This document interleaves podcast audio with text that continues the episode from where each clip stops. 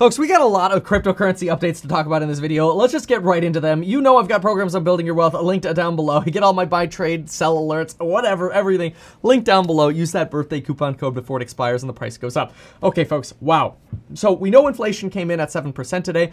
Tech stocks started rotating, uh, initially rotated up, but they've kind of had a little bit of a mixed day. So guess what? Cryptos had a relatively mixed day. For example, you look at Bitcoin, we got rejected about four times at 44,000. We're having trouble breaking that 44K. But that's all short term because, folks, we got some long term positive catalysts here. Listen to this. Jerome Powell is going to be revealing with the Federal Reserve a proposal for digital currency regulation soon and legislation. He announced that this report is coming out within the next few uh, weeks, and it's predicted to actually be quite progressive and in favor of digital currencies and the crypto industry. Keep in mind that the Federal Reserve has been working on a central bank digital currency for years now. This is kind of like a stable coin, but instead of being issued by Gemini or USDC or whatever, or Tether, it's issued by the Federal Reserve. JP Morgan already uses something known as a JPM coin, which is built on the Ethereum network as a way to test blockchain technology. Which remember, I'm a big fan of blockchain technology and think that in the future, blockchain technology is going to be the monopoly of the world. Uh, that that means we are all going to use blockchain on virtually all forms of transactions in the future, that it will become a utility uh, is so common that they might have to divide it up like in the past they divided up AT&T into Bell South and the other bells. but anyway, that's a throwback to like the 90s. Okay, look, here's what we're expecting. We are not expecting any kind of bans on stablecoins. In fact, JP or uh, Federal Reserve Chairman Jerome Powell was directly asked by Senator Pat Toomey if a central bank digital currency could coexist with well-regulated privately issued stablecoins. Because when Pat Toomey asked, "Hey, are, are you going to uh, do anything that would preclude us?" From having private stablecoins. And Jay Powell said, no, not at all. Jay Powell seems very enthused by a blockchain technology, and uh, we're excited to see what this proposed regulation is, especially since I personally don't think Congress can get their act together to actually come up with logical regulation. It's kind of like how they're trying to apply KYC rules to miners, which is just like moronic. It's going to require congressional amendments, which there were amendments for, but failed because, again, Congress is moronic and tends to fail.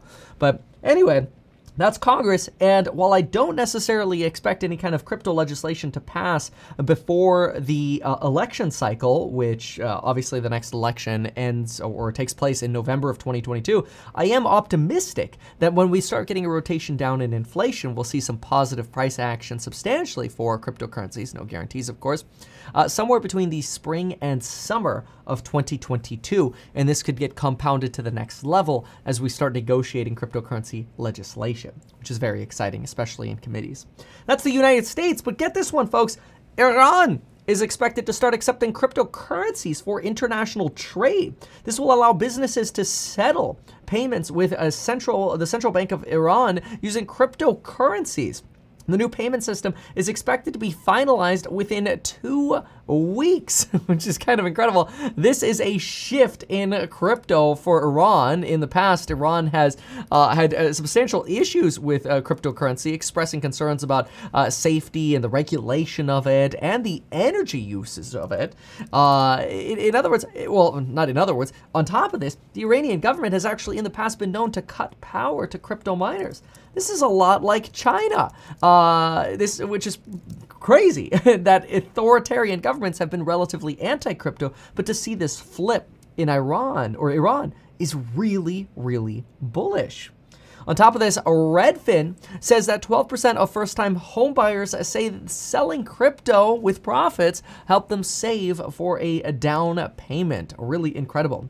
But of course, with good news always comes a little bit of shade. Kim Kardashian and Floyd Mayweather are now being sued for allegedly scamming investors in cryptocurrency tokens, specifically Ethereum Max this time. In fact, if you remember the Logan Paul Floyd Mayweather fight, you might remember this picture, uh, where basically Floyd Mayweather walking in with an Ethereum Max shirt on. I certainly remember this. As soon as I heard about the lawsuit, the first thing I thought about was that highly popularized fight fight between Logan Paul and Floyd Mayweather, which by no means was staged whatsoever. Uh, but anyway, Ethereum Max uh, is not related to Ethereum at all. Critics are suggesting that uh, creating a name Ethereum Max just to capitalize on the reputation of Ethereum is kind of like making a restaurant called McDonald's Max, suggesting that McDonald's uh, is, is somehow affiliated with McDonald's Max when it's not at all, uh, which is not fair because now you're borrowing from the reputation of McDonald's. Now, this is not the first time Mayweather has been involved in a crypto scandal. In 2018, he was fined by the SEC for promoting ICOs without disclosing that he had been paid.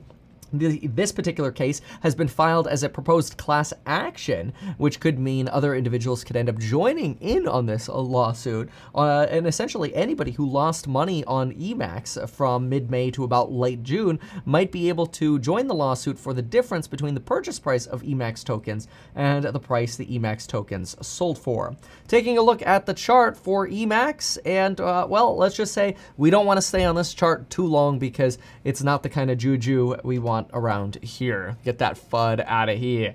All right, so then the president of El Salvador said that he trades Bitcoin on behalf of his country, not from a computer, but from his mobile phone, which is kind of cool. It's actually really relatable. So far, estimates are that the president of El Salvador has bought 1,391 Bitcoin. It's hard to get an exact number because he only discloses these on Twitter, so it's possible they own more. Who knows? Maybe they even sold a little bit. Uh, we have no idea. Uh, but this would total about $60.5 million. It is so far expected that he has lost the country money so far, given that uh, the average prices were between 48,000 and 53,000. The bulk of the purchases were between these ranges. And of course, BTC right now is struggling to get above 44, sitting roughly at about 43.5. Bond yields in the country are signaling pain. Bond yields as high as 34% right now, and it certainly doesn't help that the International Monetary Fund says no thank you to bailing out El Salvador, partially because El Salvador is using Bitcoin or buying Bitcoin as a form of a treasury.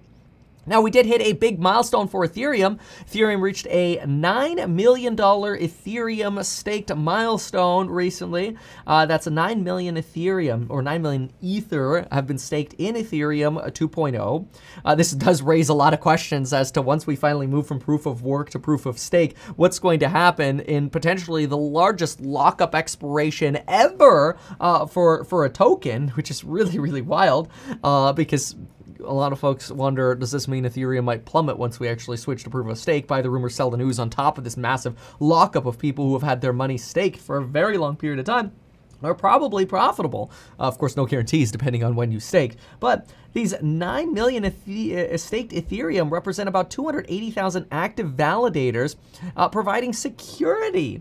This is significant progress and a good sign that Ethereum will transition to Ethereum 2.0 on schedule. The change to Ethereum 2.0 will uh, ultimately be one of the biggest and most hyped and look forward to uh, transitions to lower transaction fees for the network, where it's not uncommon for transactions as little as $5 to ultimately cost $10 in transaction fees, which is kind of nutty right now. But that's the way sometimes the cookie crumbles, and it's all part of developing a very new and exciting space. Now, the entire crypto space has been growing, including NFTs. Sales of the Bored Ape Yacht Club surpassed $1 billion in all time sales. The floor price of the Bored Ape Yacht Club has now surpassed that of CryptoPunks, with net inflows into digital assets over up over 36% year over year in 2021, and net inflows into crypto mutual funds, OTC trusts, and ETFs of $9.2 billion. Flows into Bitcoin year over year up 16%, and Ethereum are up 30%.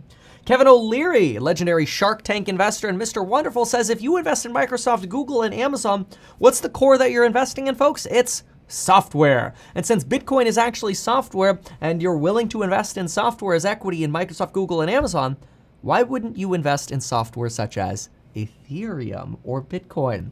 Now, obviously, I think there's a massive difference between companies that are selling products and services and making profits and revenue from this, and coins that propose utility and allowing you to use the blockchain either as potentially a store of value, as a method of, of trading or speculation, uh, or as a method of uh, contracting. In other words, uh, exercising smart contracts to conduct business uh, in the DeFi space or stake to, to uh, collect yields or farm yields. Uh, so different, but an interesting analogy by Kevin O'Leary nonetheless. Now, Bitcoin did just uh, well, actually did not yet, uh, is uh, getting ready to cross the uh, or, or, form a death cross pattern here uh, on uh, on the Bitcoin chart. If we look at the 50 day, it is about to cross the 200 day moving average, and this is expected to be a negative catalyst for BTC. We did see the death cross happen in the summer as well, and we actually did not see Bitcoin drop that much after the death cross. There were occasional little sells down, sell downs, but if anything, in my opinion, looking back at the last death cross we had, it was more of a sign of a bottom than a sign of more pain to come. Remember last time we did bottom out around 29,000. Now, uh, Stack Funds just released a report, and they believe that currently we are at a low uh, for Bitcoin greed, and we're actually at uh, a relative peak in terms of Bitcoin fear. Here's a chart of Bitcoin greed. I'll hide myself there for a moment here, and you can see we're pretty much bouncing around summer lows on the right side of that chart there, which could potentially indicate a an opportunity to go shopping uh, for uh, for cryptocurrencies. Uh, okay, now another thing to keep in mind is that Stack Funds uh, gives a few different reasons for investing in cryptos right now. One reason being significant inflows from investors buying the recent dip. Uh, a lack of a blow off top, uh, suggesting the current supercycle has not ended, and technical swings suggesting overall bullish momentum, minus a death cross, suggesting we're still in a crypto super cycle. Their report ultimately predicts that Bitcoin will continue to beat the appreciation of gold exponentially, and they believe that we could be targeting a $120,000 price target for Bitcoin. In fact, here you go, folks. They do think that the crypto market is going to be, quote, disjointed over the next few months, but look at this. Bitcoin is currently trading in the middle of the range, establishing itself alongside the law of mean reversion. Should this support hold, we could see the digital asset Bitcoin breaking up towards 120,000 in 2022. Folks, there you have it. If you found this video helpful, consider sharing the video. Check out the programs on building your wealth link down below. And folks, we'll see you in the next one. Thanks so much. Goodbye.